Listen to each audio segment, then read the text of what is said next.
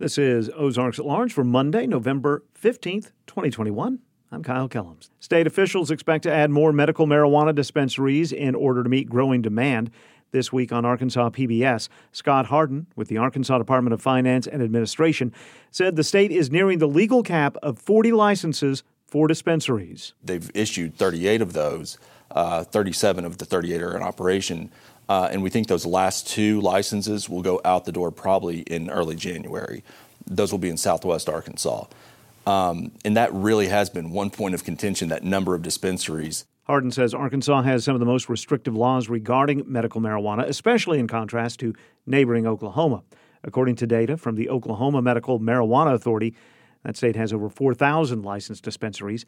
Increasing the number of dispensaries in Arkansas would require changes to state law. Arkansas is adding just more than 300 new cases of COVID 19, according to Sunday numbers provided by the Arkansas Department of Health. The ADH counts five newly confirmed deaths from the virus and a net increase of 10 active cases. Hospitalizations yesterday decreased by a net of 10 patients. A statewide nonprofit is documenting the stories of Arkansans who receive health insurance through the state's Medicaid program. Arkansas Advocates for Children and Families, in collaboration with the social work programs at the University of Arkansas Little Rock and the University of Arkansas campus in Fayetteville, has been collecting stories of Medicaid recipients in the state, in particular, those from minority and underserved communities.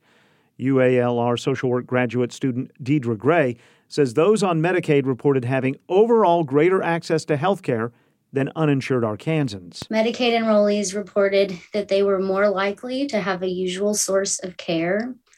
They were more likely to have had a visit to a doctor in the past year. They were more likely to have had a specialist visit in the past year and less likely to have delayed medical care in the past year. However, Gray says adults with private health insurance reported having fewer barriers to accessing care than those on Medicaid. Cassandra Glover, Arkansas Advocates for Children and Families Health Policy Fellow, says the goal of the program is to look for gaps in service so those gaps can be addressed with policy changes. Recently, within the last two weeks, we found out that the Arkansas Medicaid program is going to have a client voice council.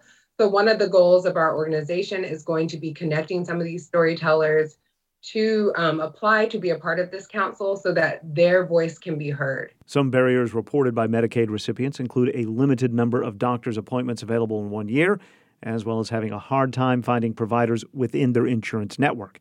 More information available at aradvocates.org. The Arkansas Razorback soccer team will host another NCAA tournament match this week. The number seven Razorbacks defeated Northwestern State 5 to 1 Friday and will host Virginia Tech this Friday night in Fayetteville. And the John Brown University women's soccer team advancing to the NAIA National Championship Tournament after winning the Sooner Athletic Conference Tournament Friday night. That conference title is the fourth in JBU women's soccer program history.